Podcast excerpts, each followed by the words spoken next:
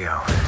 In three, two, one. Uplynulý rok 2022 v kinech po dlouhé době nebyl definován pandemickými restrikcemi a zároveň v kinosálech přivítal publikum saturované streamovacími platformami.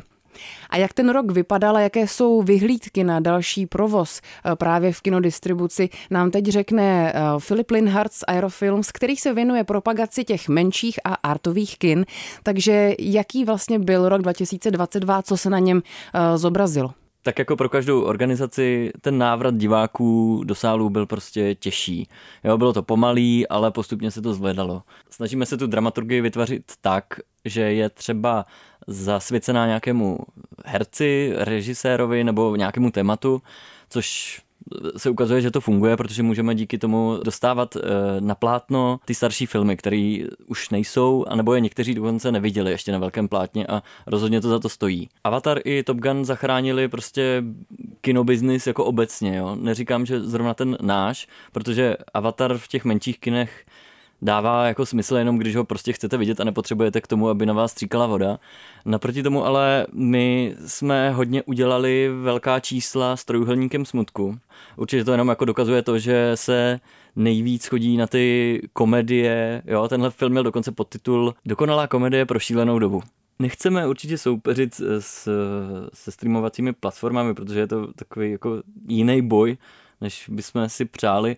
Každopádně eh, my děláme pro diváky jako vždycky něco navíc. Jo. Je tam dobrý, že u nás si dáte prostě pivo v sále, eh, neříkám, že si toho nemůžete dát i doma nebo něco takového, ale je tam ten zážitek trošku intenzivnější. Jako chceme být přívětivější pro diváka, to znamená, ten lístek se průměrně točí okolo, nevím, teď 150 korun, což je furt méně než v, v multiplexech. Teď, co přišla inflace, tak jsme zvyšovali, byli jsme donuceni zvýšit tu cenu, ale jenom nějak jako o 5-10% maximálně. Jo. Jako existujeme, myslím si, že zatím není nějaký důvod úplně panikařit, není to tak strašný. Samozřejmě nesvítíme tolik, eh, nějak jako, ne, nechci říkat, že vypínáme to peníze, to ne úplně, ale prostě když máte plný sál, tak prostě tam jsou lidi a není potřeba nějak jako to řešit. I sell shit success of a luxury cruise mainly depends on you. I don't want to hear anybody saying no. It's always yes sir, yes ma'am. No a na proměnu diváckých návyků jsem se za síť Multikin Cinestar zeptala Jana Bradáče. Na uh, loňský rok se uh, dívám určitě jako na rok uh, plný turbulentních výkyvů nahoru i dolů. Opravdu to byl rok, kdy jsme mohli vidět spoustu krásných výsledků, výborných návštěvností, stabilních držáků ve filmových programech, mezi kterými bezkonkurenčně vevodí Tom Cruise a jeho Top Gun, ale taky to byl rok, který nám ukázal, že a na tom je teda ta diskuze, jestli je to trvalý trend nebo pouze pozorujeme nějakou mezidobu, eh, kdy se lidi zvykají, nebo divák si zvyká na eh, více zdrojů, odkud, kde může něco sledovat, ale rozhodně jsme prostě v kinech zaregistrovali řadu filmů, eh, jejichž divák do kina prostě vůbec nezavítal už. Tím jsem si vytvořil takové tři základní pílíře, Eh, ze kterých eh, plynou tituly, na kterých může kino ještě svoji dramaturgii stavět. Tím prvním pilířem jsou eh, romantické komedie, většinou, já to nemyslím nějak zle, ale taková ta nenáročná česká filmová tvorba, která přiláká do kin opravdu značné množství lidí a obecně podíl českých filmů je nadále v Evropě unikátně jeden z nejvyšších. Eh, druhým pilířem, na kterém mohou kina stavět svůj program, jsou ty všemožné eventy, spektákly, Marvel, Comics, eh, všechny možné. Já bych tam zařadil i samozřejmě toho Avatara, který nad nimi teda i výsledkově v současné době vévodí. Ale to jsou prostě filmy, které pořád budou diváky do kina lákat. Eh, v letošním roce třeba to diváci můžou cítit, eh, očekávat takových filmů, jako je Indiana Jones, další díl Mission Impossible. Ten třetí pilíř je vlastně rodinné a do, eh, takové to dětské eh, publikum, které je taky velmi vděčné a po těchto filmech je v kinech taky trvalý hlad.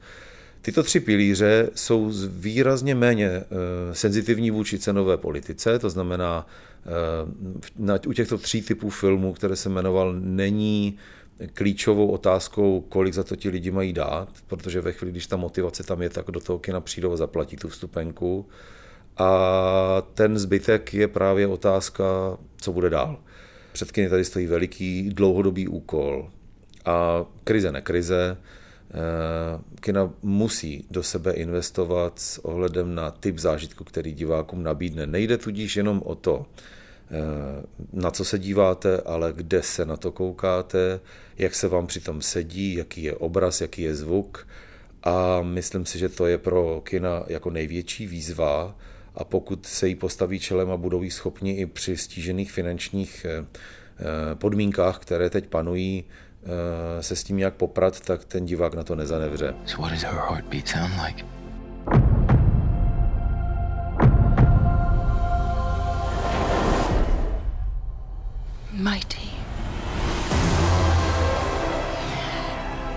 Teď zkusíme malinko odzumovat od toho uplynulého roku a počátku letošního a podíváme se na širší historický kontext vývoje kinodistribuce s Matějem Strnadem z Národního filmového archivu.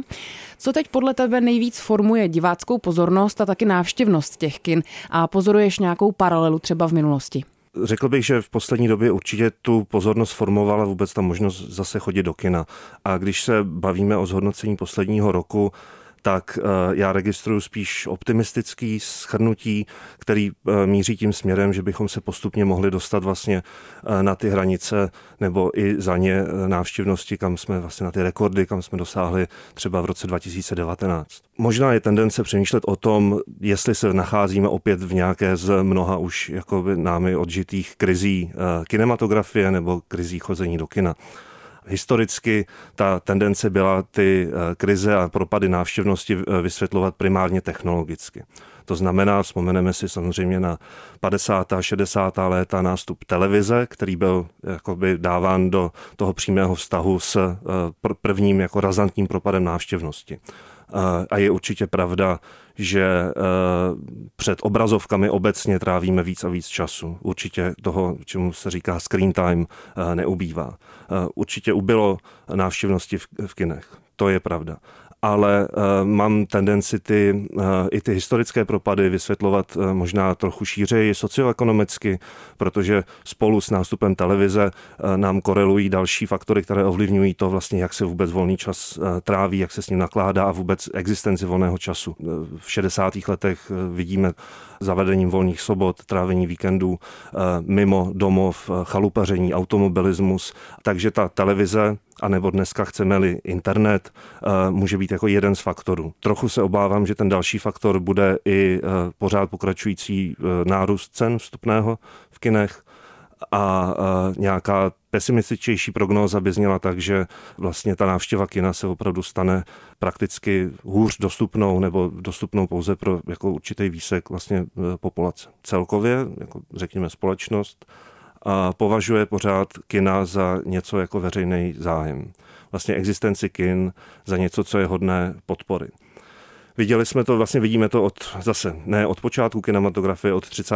let, kdy vlastně šlo i o nějaký jakoby protekcionismus eh, vzhledem k eh, ochraně a budování filmového průmyslu v Československu a tady ta dvojí linie, že vlastně se staráme o ten průmysl, ale zároveň se staráme eh, o kina jako místa pro setkávání komunitního charakteru, jako místa eh, nějaké jako sociální výměny, tak uh, ta funguje do dneška. A vlastně uh, celý ten segment, uh, řekněme, i nemainstreamově orientované kinematografie nebo nemainstreamově orientovaného programování kin je vlastně různými způsoby eh, poměrně intenzivně podporován z veřejných prostředků. A eh, což je principiálně asi dobrá věc. Eh, nicméně to negativum, který je tam možný vidět, dle mého názoru leží v tom, že mm, stejně se ty ceny vstupného vlastně zvyšují. Takže my vlastně reálně i z veřejného rozpočtu nebo z evropských rozpočtů a, a různými mechanismy, jako jsou parafiskální poplatky do státního fondu kinematografie, jako jsou pobídky na distribuci a podpora vlastně distribuce nějakých artovějších titulů. Podporujeme něco, co se postupně uh, vlastně stává trochu elitní, luxusní záležitostí. Ty demografie určitě mají, řekněme, komerčně orientovaní producenti a distributoři jako velmi dobře skalkulovány, vědí, jako na koho míří Marvelovkama, na koho míří Top Gunem, na koho míří avatarem. A já tam vidím příležitost vlastně pro kina, co by opravdu veřejné prostory, pro, pro ta kina, která jsou třeba zřizována městy, která jsou zřizována municipalitami nebo jsou minimálně eh, v majetku eh, nějaké veřejné složky. Samozřejmě to je obrovská výzva. Provozovat kino na malém městě je velká výzva a člověk musí určitě dostat vlastně očekávání a požadavkům místního publika. A vidíme to v dílčích případech se daří, myslím, eh, z těch kin opravdu dělat ty veřejné prostory. Eh, něco, co bych možná eh, přirovnal takovému tomu ideálu hospody, jako nějakého sociálního prostoru, který je vlastně dostupný a přístupný. A to bych si vlastně pro česká kina hodně přál. Říká Matěj Strnat. Pro Radio Wave Tereza Havlínková. And we're off.